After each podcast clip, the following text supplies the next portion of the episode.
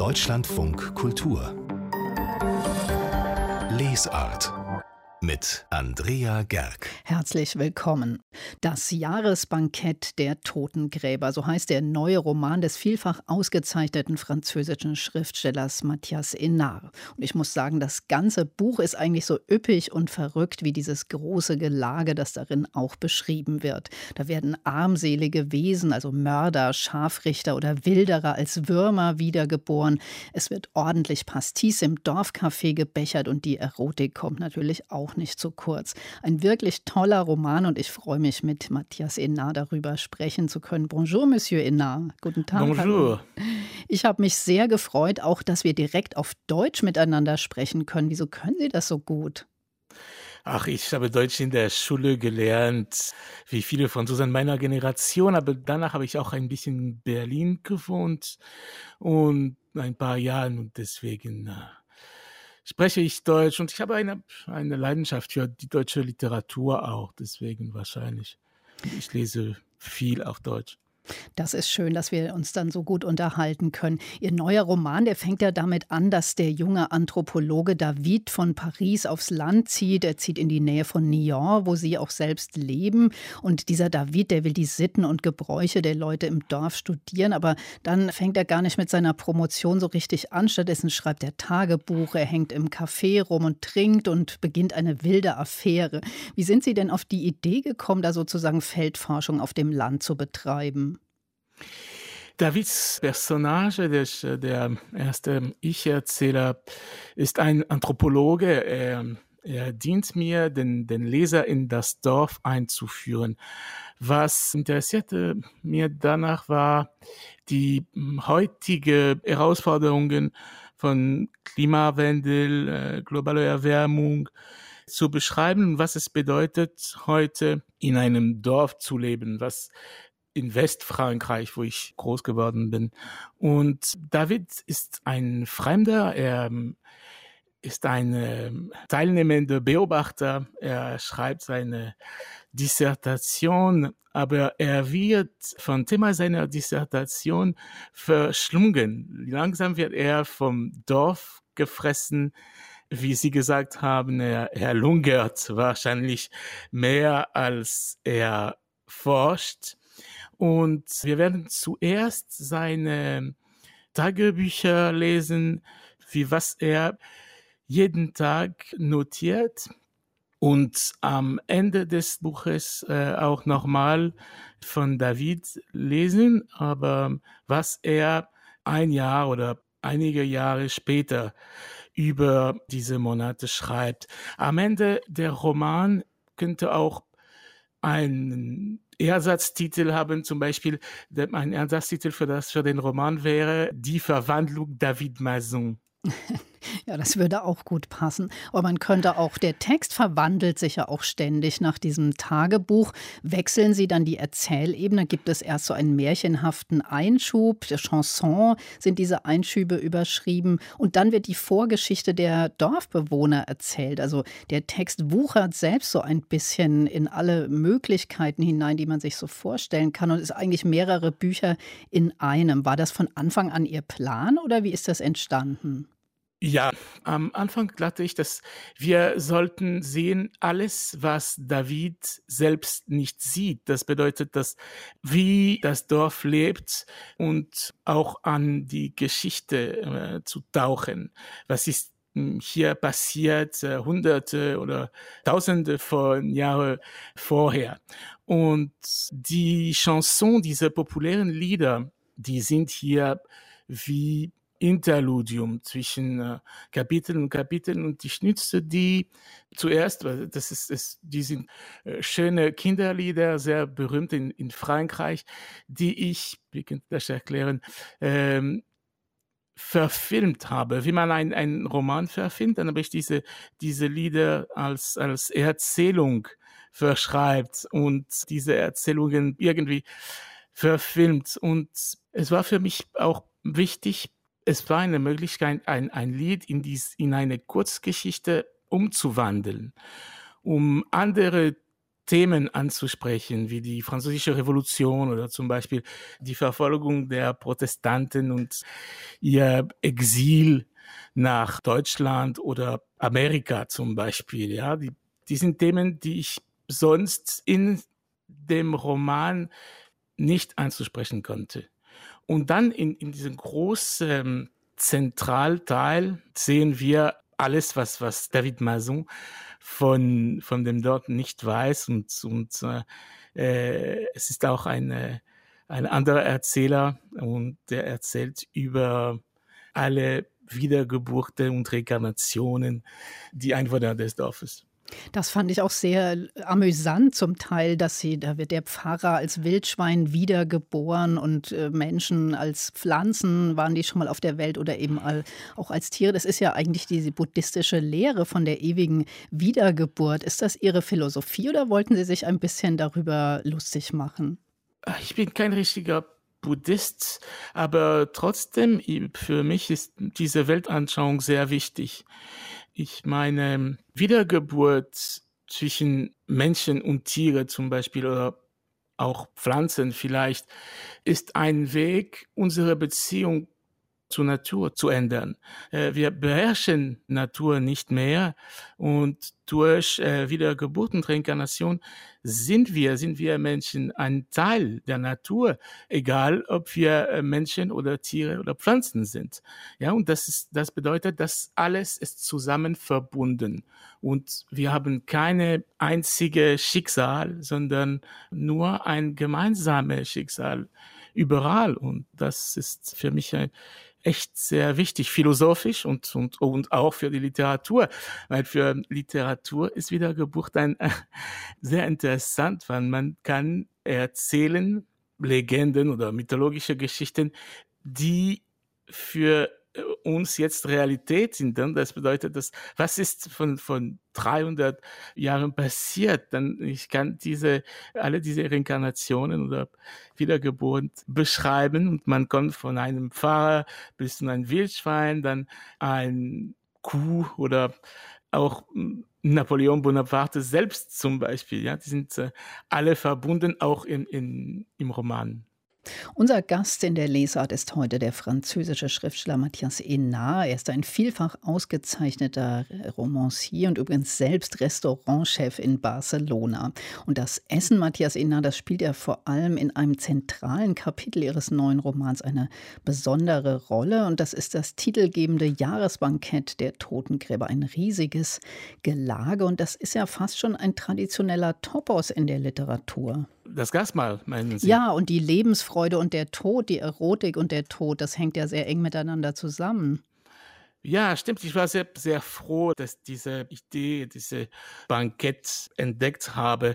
Das ist auch Realität. Ich habe das in einer Prager Synagoge entdeckt, mehrere Jahre früher. Ich habe drei Gemälde entdeckt, die das jährliche Bankett der Bruderschaft der Totengräber beschrieben.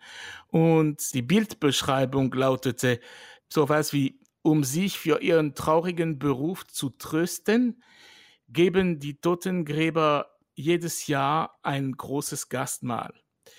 Und ich dachte sofort, was für eine wundervolle Idee. Das war für mich das Zentrum dieses Romans. Warum? Weil ähm, wenn ich über Wiedergeburt und Reinkarnation sprach, dann war der Tod nicht mehr etwas traurig, nicht mehr ein Ende, sonst etwas auch zu feiern, eine Verwandlung. Und der Bankett, dieses großes Gastmahl, ist auch eine Geschichte der französischen Literatur. Diese Totengräber sind äh, sehr gelesen und sie wissen viel und sie essen viel und trinken viel, das stimmt, aber die reden auch viel über Literatur, über Gargantua und Pantagruel und äh, Philosophie und äh, was bedeutet Tod und Leben. Und es stimmt, es war auch für mich eine Möglichkeit, Humor mit Literatur und Tod zusammenzubringen. Und ja, deswegen ist es das Zentrum des Romans. Matthias Inna, Sie sind ja mit diesem Roman quasi auch an Ihren Kindheitsort zurückgekehrt. Sie sind eigentlich so ein Weltreisender. Sie waren biografisch viel unterwegs, aber auch in der Literatur. Sie haben früher über den Nahen Osten, über den Maghreb geschrieben, aber auch über Berlin. Und jetzt eben Niop. Äh, Ihr Vater kommt da auch her, das erwähnen Sie im Nachwort. Warum hat das so lange gedauert, dass Sie quasi zum Ursprung Ihrer Familie zurückgekommen sind? Ach, gute Frage. Das weiß ich nicht genau. Ich glaube, vielleicht das Schreiben dieses Romans war für mich vielleicht eine Möglichkeit, nach einer äh, langen Reise nach Hause zu kommen. Wahrscheinlich hätte ich nicht gereist, dann hätte ich auch nicht diesen Roman schreiben können.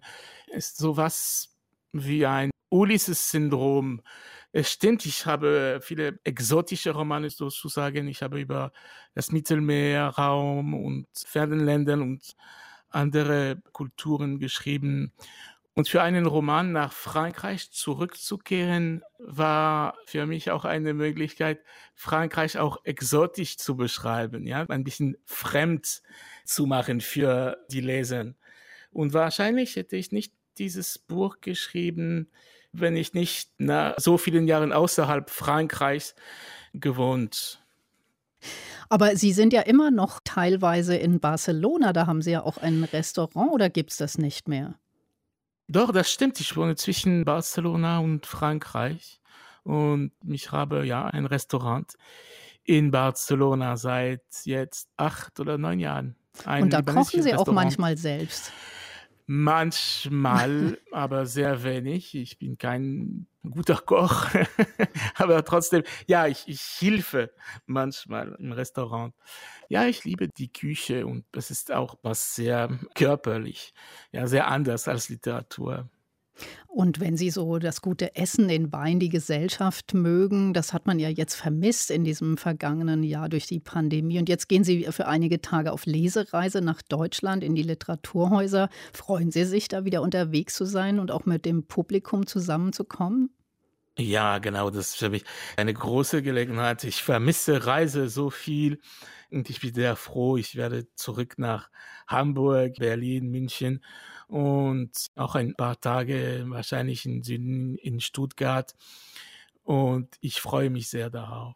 Und die Leser auch mal zu treffen, vielleicht hier in Frankreich, wann der Roman erschienen ist, war diese Treffungen in Literaturhäuser oder Buchhandlungen nicht möglich. Und ich habe fast nicht über den Roman gesprochen und ich vermisse das Spiel. Matthias Enar, vielen Dank für dieses Gespräch. Alles Gute. Danke Merci Ihnen. Beaucoup. Und der Roman Das Jahresbankett der Totengräber ist bei Hansa Berlin erschienen, übersetzt aus dem Französischen von Holger Fock und Sabine Müller. Und wie gesagt, Matthias Enar liest heute auch im Livestream im Literaturhaus Hamburg, am 14. dann in Stuttgart und am 17. im Literaturhaus München. Die Freibäder haben wieder auf, die Biergärten auch und in manchen Regionen wie hier in Berlin ist es fast schon wieder zu warm und das erinnert ja auch an Dürre, an Ernteschäden, kurz an den Klimawandel. Florian Werner hat dazu einen Sommersong für uns gelesen, der sich auch nicht so richtig für die heiße Jahreszeit erwärmen kann, von der Band Die Nerven. Ich laut, bevor du gehst, Sommerzeit, Traurigkeit.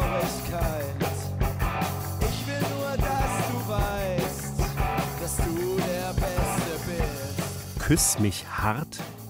Schon die ersten drei Wörter von Sommerzeit Traurigkeit der Stuttgarter Gruppe Die Nerven sägen auf charmant irritierende Weise an der Idiomatik.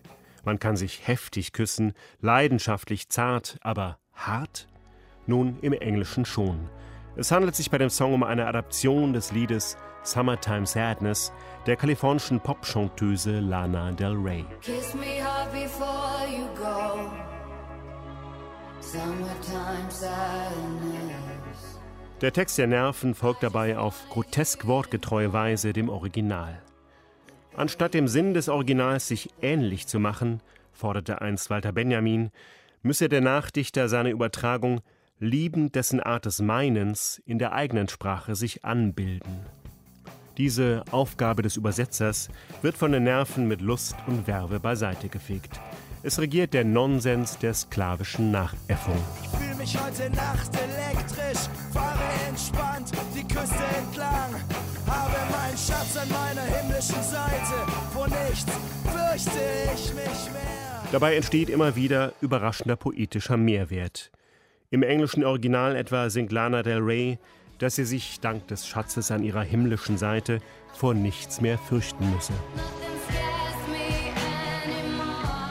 Die Formulierung der Nerven hingegen ist ambivalent. Vor nichts fürchte ich mich mehr, das klingt eher nach, es gibt nichts, wovor ich mehr Angst habe, als diesen Sommer mit dir zu verbringen.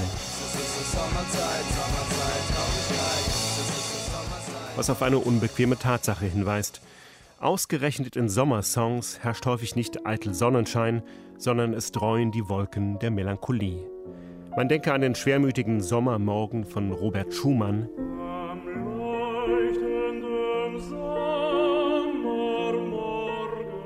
oder an den wohl berühmtesten Sommerblues aller Zeiten, hier in der Version von Billie Holiday.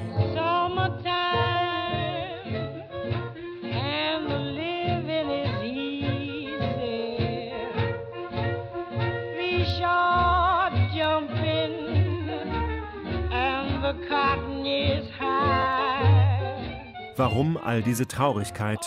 Verdankt sie sich der bitteren Einsicht, dass alle Schönheit vergänglich ist und die Fallhöhe an einem leichtfüßigen Sommertag besonders groß?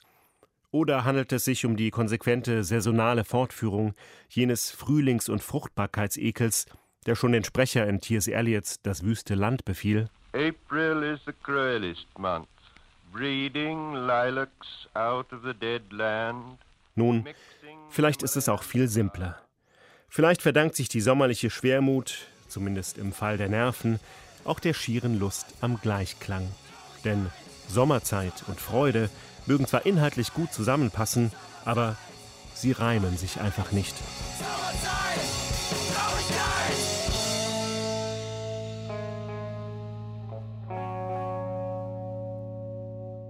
Die Band Die Nerven und ihr melancholischer Song Sommerzeit Traurigkeit gelesen hat das für uns Florian Werner. Deutschlandfunk Kultur. Buchkritik Lord Byron und andere Romantiker, die zog es vor 200 Jahren aus ihren gemütlichen Salons ins heutige Griechenland. Dort tobte ein Unabhängigkeitskrieg, auf den die Idealisten ihre ganzen Sehnsüchte und Träume vom antiken Hellas projiziert hatten.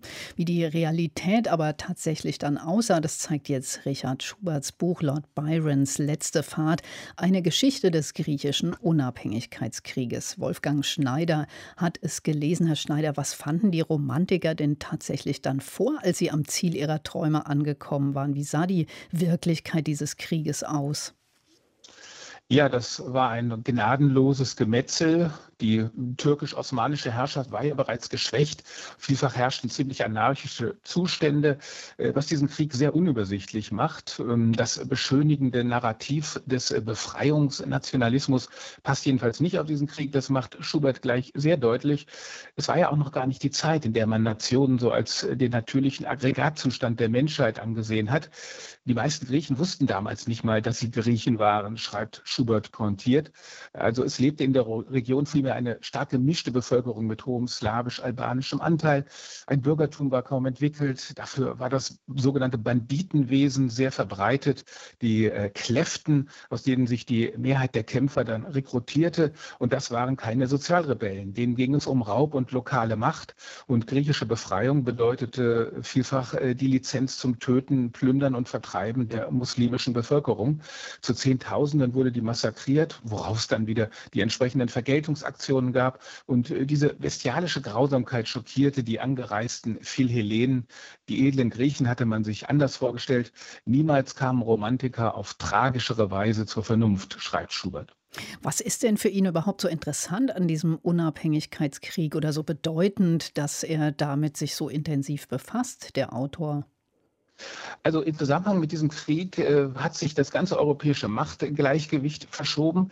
Äh, und vor allem war dieser Krieg vielleicht erstmals in der Geschichte ein internationales Medienspektakel. Im europäischen Bildungsbürgertum, das damals unter dem Druck von Metternichs Restauration stand, entzündete er Freiheitsfantasien. In Deutschland vor allem war die Griechenbegeisterung von der Klassik auf die Romantik übergegangen. Deshalb gab es diese glühende Solidarität für den Aufstand. Man glaubte an die Auferstehung des antiken Hellas das Land der Grieche mit der Seele suchend, mit diesem schön geistigen Motto aus Goethes Iphigenie wollte man sich jetzt aber nicht mehr begnügen. Professoren stachelten ihre Studenten zum Kampf auf und viele junge Männer machten sich dann tatsächlich auf den Weg zu den Orten ihrer Griechenträume, durchaus nicht mit westlichen Herrenmenschenallüren, sondern mit so einem romantisch übersteigerten Respekt vor der fremden Kultur und umso größer dann eben der Schock und die Desillusionierung. Und waren denn das auch die Motive, die Lord Byron, der dem Buch ja den Titel gibt, dahin gelockt hatte? Der war ja so ein richtiger Popstar seiner Zeit, ein literarischer. Was hat ihn nach Griechenland gezogen? Also er hatte ja schon mit seinem berühmten Versepos Child Harold die wilde Levante sozusagen literarisch für das romantische Heldentum erschlossen. Äh, dann hatte er allerdings, wie Schubert suffisant schreibt, in seinem selbsttherapeutischen Tatendrang erstmal an Südamerika gedacht. Äh, da wollte er sich den Revolutionären um Simon Bolivar anschließen. Sein Dichterfreund Percy Shelley hat ihn dann für die griechische Sache entflammt. Und äh, ja, im Gegensatz zu den Philhellenen hat Byron die Griechen aber nie mit so einem verklärten romantischen Blick gesehen dass er von ihnen äh, mit äh, Respekt behandelt wurde, im Gegensatz zu den meisten anderen Philhellenen. Das hatte dann allerdings weniger mit seinem Dichterrum zu tun, als mit dem Umstand, dass er an vielen Orten die Kriegskassen gefüllt hat. Das war eine Rolle, die ihm auf Dauer nicht so behagte. Er kam sich zwischenzeitlich vor wie ein Bankschalterbeamter. Und zieht er sich denn wie so eine, ja, wie so eine Zentralfigur oder ein roter Faden durch dieses Buch? Naja, er war ja, wie Sie gesagt haben, der literarische Popstar der Zeit, der meistbeachtete Intellektuelle auf diesen Schlachtfeldern. Und für Schubert ist Byron der Knotenpunkt der Sehnsüchte und Widersprüche der Epoche. Deshalb hat er schon einen sehr prominenten Platz in diesem Kriegspanorama, auch wenn er nur in einigen Kapiteln vorkommt. Ähm, Byron hat ja wie kaum ein anderer die Ästhetisierung der Politik betrieben.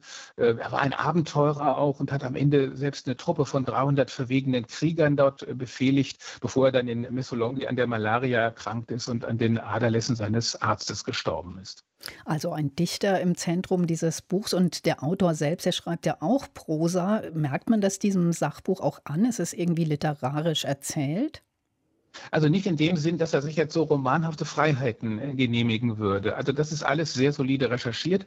Literarische Qualitäten, finde ich, hat aber äh, doch die Sprache. Schubert ist der Auffassung, dass sich diese äh, blutige Burleske der Verkennung in diesem Bürgerkrieg und der Gemetzel eigentlich nur im Ton einer Farce erzählen lässt. Und so ist dieses Buch wirklich reich an messerscharfen, sarkastischen Formulierungen. Etwa, wenn er schreibt, die Geburt der griechischen Nation war ein Kaiserschnitt ohne Baby. Ähm, sehr interessant ist dieses Buch eben durch die vielen Aspekte. Neben den Schlachtbeschreibungen geht es um Politik und Kulturgeschichte, um die Tragikomödie des politischen Idealismus. Fesselnd werden auch die ökonomischen Hintergründe des Krieges geschildert, denn in jedem Krieg ist ja eine der wichtigsten Waffen das Geld.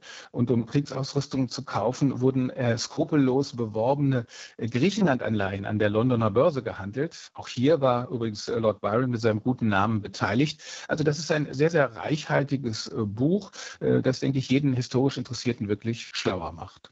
Wolfgang Schneider über Richard Schuberts Buch Lord Byrons letzte Fahrt, eine Geschichte des griechischen Unabhängigkeitskrieges. Erschienen ist dieses mehr als 500 Seiten umfassende Werk beim Göttinger Waldstein Verlag. Deutschlandfunk Kultur Wurfsendung Herr Wieland, als Gegenwart, da muss man sicher aufpassen, dass man nicht verweilt.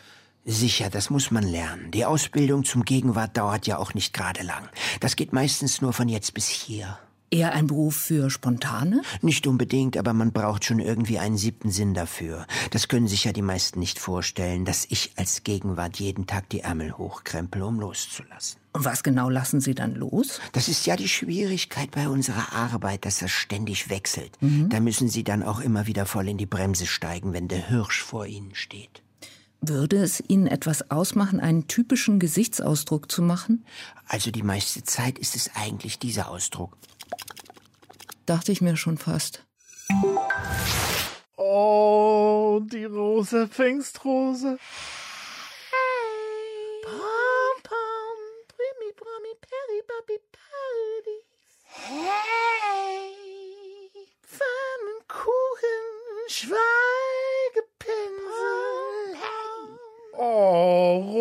Pfingstrose.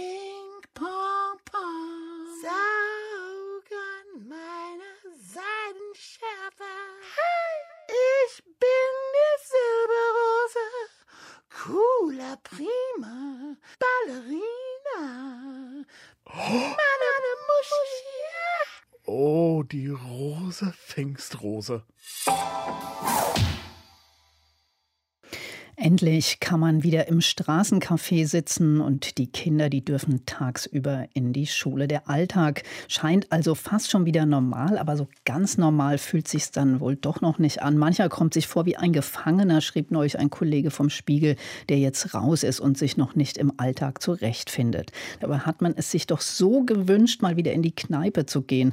Dazu hat uns die Hamburger Schriftstellerin Simone Buchholz vor ein paar Wochen ein schönes Stück hier für die Lesart geschickt. Jetzt bin ich mit ihr in München. München verbunden. Also Reisen geht offenbar wieder. In die Kneipe gehen auch? ja, guten Morgen, Frau Berg. Ähm, Reisen ist äh, mindestens so absurd wie die Vorstellung, in eine Kneipe zu gehen, was ich tatsächlich noch nicht kann. Also Reisen kann ich so mit zittrigen Füßen. Ähm, und ich kann mich auch in die Außengastronomie setzen, also vor die Kneipen und Restaurants. Aber die Vorstellung, also hier in München habe ich gestern gesehen, darf man rein? Ähm, das äh, finde ich vollkommen bizarr noch. Und wie fühlt so sich so der Alltag für Sie an? Also manche, die ich spreche, mir geht es auch in manchen Momenten so, die meinen, man ist noch nicht so ganz mitgekommen. Sind wir alle so ein bisschen leicht traumatisiert? Naja, das geht jetzt halt schon schnell. Also ich, ähm, ich glaube, wir sind alle tierisch mit dem Gesicht gegen die Wand gelaufen vor einem guten Jahr. Und ähm, eine liebe Kollegin von mir, Katharina Hagener, hat das im letzten Sommer schon so ausgedrückt, dass sie sagte, sie hat so heftig die Handbremse angezogen, dass die komplett eingerastet ist und dass sie gar nicht mehr weiß, wie sie das Ding jetzt lösen soll. Und ich glaube, das geht vielen von uns so. Und ähm, also ich empfinde das schon auch. Mir ist fast ein bisschen schwindelig. Ich habe so eine Art Geschwindigkeitsrausch jetzt, glaube ich. Das könnte ja auch an der Arbeit an Ihrem letzten Roman noch liegen, dass da noch was nachschwappt. Denn äh, das äh, war ja so, dass da die Staatsanwältin Chastity Riley, ihre Hauptfigur, nach Glasgow ging. Und da war auf einmal die Normalität ja auch total verrutscht. Da sprachen Tiere, der Fluss, der hatte auch Gedanken und Tote saßen saßen auf einmal wieder vor dem Kamin mit einem Glas Whisky. Wie kam das, dass da die Normalität so verrutscht ist? Naja, uns ist halt die Wirklichkeit zerbrochen glaube ich. Ähm, wobei man das ja auch immer so ein bisschen einordnen muss. Ne? Also wir hatten, die Wirklichkeit ist ja seit, ist ja da draußen, ist es ja schon immer kaputt. Nur wir auf unserer äh, mitteleuropäischen, deutschen, idyllischen Insel hatten es die ganze Zeit so gut und haben nicht gesehen, was eigentlich los ist in der Welt. Und ähm, jetzt haben wir gesehen, wie es ganz, ganz vielen Menschen ergeht, weil wir auch mal gespürt haben, wie das ist, wenn man so eine richtige Klatsche kriegt. Und ähm, insofern würde ich sagen, da ist was nachhaltig kaputt gegangen. Ich äh, empfinde eher diesen, diesen sehr schnellen Drang zurück zu einer Normalität als merkwürdig, weil ich das ja auch als ich auch beim Schreiben gemerkt habe im letzten Jahr. Wir sind hier irgendwo rausgeschleudert worden und es geht nicht darum, zurück zu dem zu gehen, was vorher war, weil das war auch nicht richtig. Und ähm, ich würde mir eher wünschen, dass wir jetzt mal die Scherben aufsammeln, ganz in Ruhe, konzentriert, die uns angucken und vielleicht neu zusammensetzen, damit sich dann ein anderes Bild ergibt für die Zukunft. Und die Literatur, die kann ja auch so ein ganz gutes Versuchsfeld sein, um eben so Realität auszutesten jenseits des Normalen, oder? Das wäre ja eigentlich auch so ein, ist ein ganz gutes Übungsfeld eigentlich für das, was wir dann in der Wirklichkeit auch erleben.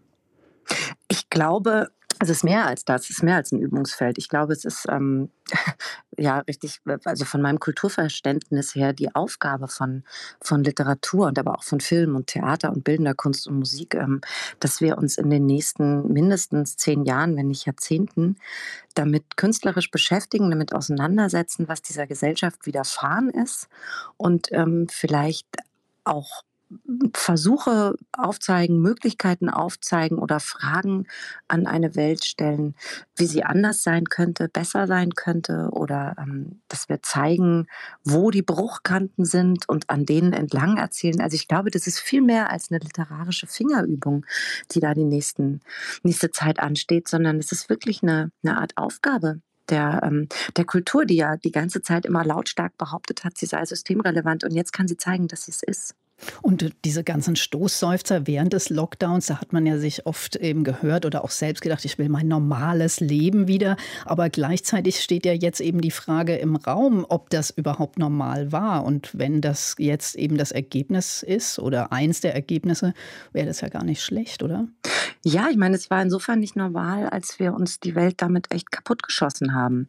Durch die Art, wie wir gelebt haben. Ähm, dadurch, dass wir auf den Schultern von ganz, ganz vielen anderen standen und gelebt haben. Und nicht nur von anderen Menschen in anderen Teilen der Welt, sondern auch ähm, auf den Schultern von Tieren und äh, von, von der Natur. Und ich würde mir echt wünschen, dass, ähm, ja, dass wir das jetzt mal erkennen und eben nicht zu diesem, zu diesem alten, normalen also angeblich intakten Leben zurückfinden, weil es war schon kaputt. Es ist nicht erst kaputt gegangen, es war schon kaputt. Und ähm, ich fände es wirklich sehr interessant, sich da mal ein paar andere, paar andere Weisen zu überlegen, wie wir auf diesem Planeten weiter existieren wollen, ohne ihn so kaputt zu machen. Und wenn wir nochmal auf den banalen Alltag zurückkommen vom Anfang, ich fand ja immer die Frage ganz gut, äh, was man als erstes machen würde, wenn es wieder normal in Anführungszeichen wäre. Habe ich immer gesagt, ins Schwimmbad gehen. Und Sie? Naja, bei mir ist es tatsächlich schon wirklich wieder in die Menschen Kneipe treffen. gehen. Nein, viel, viel, viel banaler, viel einfacher, viel konkreter. Ich habe letzte Woche angefangen, ähm, Menschen zu umarmen, die mir wichtig sind und die außerhalb meiner Familie stehen. Also ich hatte eine Freundin, die habe ich immer umarmt, weil wir in einem Haus wohnen. Aber alle anderen habe ich ähm, mir vom Leib gehalten. Und ähm, ich übe das jetzt seit einer Woche. Ähm, das, es gibt immer so schöne Situationen. Man steht dann so voreinander und sieht sich nach langer Zeit wieder und dann so, ja oder nein, Maske auf, oder weg, komm, und dann, und dann das wieder zu üben, sich echt mal richtig in den Arm zu nehmen. Nicht so ein Bussi-Bussi-Ding, sondern sich wirklich in den Arm zu nehmen und festzuhalten über mehrere Atemzüge. Darauf habe ich mich sehr gefreut und das tue ich jetzt. Und das, ähm, das ist wirklich schön. Das ist schön. Das üben wir wieder, das Umarmen. Simone Buchholz, vielen Dank für dieses Gespräch. Ich danke Ihnen. Und der letzte Roman von Simone Buchholz, der heißt River Clyde und ist beim Surkamp Verlag erschienen. Deutschlandfunk Kultur Literaturtipps Well, what a joy it is for me to be back here at Lit Cologne again. T.C. Boyle ist mittlerweile so etwas wie der schräge Onkel der Lit Cologne. In schöner Regelmäßigkeit stattet er dem Literaturfest einen Besuch ab und erzählt von den Abgründen des Zusammenlebens. Zur Eröffnung der diesjährigen Lit Cologne hatte er seinen neuen Roman Sprich mit mir dabei, in dem er mit bewährt finsterem Humor der Frage nachgeht, ob das Tier dem Menschen ähnlicher ist, als wir wahrhaben wollen. Die Aufzeichnung seiner Lesung ist jetzt online verfügbar. Talk to me could be a phrase inviting someone to talk, or it could be a command as well. And so we have it. T.C. Boyle hat auf dem Literaturfest in Köln seinen neuen Roman Sprich mit mir vorgestellt. Das Video mit deutschen Untertiteln ist jetzt online zu sehen auf litcologne.de.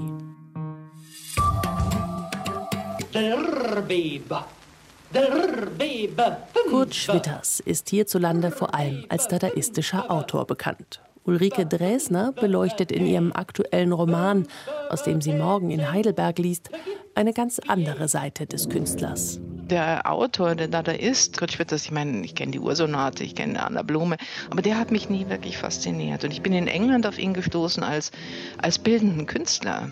Und äh, er hat mich aber vor allen Dingen berührt als Flüchtling. Von den Nationalsozialisten als entarteter Künstler verfemt und zur Flucht gezwungen, verliert der damals 49-jährige Schwitters alles. Seine Familie, sein Werk und seine Sprache. In einer Hybridlesung stellt Ulrike Dresner ihren Roman Schwitters vor. Morgen um 19.30 Uhr im Augustinum in Heidelberg oder im Livestream auf heidelberger-literaturtage.de. Philipp Weiß Debütroman umfasst 1000 Seiten und fünf Bände, die genau genommen jeder ein Buch für sich sind. Er spielt zwischen Frankreich und Japan im 19. und im 21. Jahrhundert, ist Comic, Erzählung und Enzyklopädie in einem und behandelt nicht weniger als die Verwandlung der Welt im Anthropozän. Heute gibt Philipp Weiß in Wuppertal eine Führung durch seine Großerzählung Am Weltenrand sitzen die Menschen und lachen. Ich sehe Wunder, Sie erscheinen vor mir und rattern und pressen, musizieren, kombinieren. Da war der Universaltischler ein phänomenales Patent. Da war die Marinoni-Presse und das Orchestrion. Da war der Roboter des Grafen Dunin, ein Mann ganz aus Stahl. Wie grazil seine Gebärden und beseelt sein Eisenleib. Und immer wieder und wieder führt er dieselben Gesten aus, hebt den Arm, wendet den Kopf. Ach, ich geb's zu, ich bin beinahe verliebt. Am Weltenrand sitzen die Menschen und lachen. Philipp Weiß liest heute um 19.30 Uhr im Café Ada in Wuppertal. Das waren die Literaturtipps von Julia Eickmann.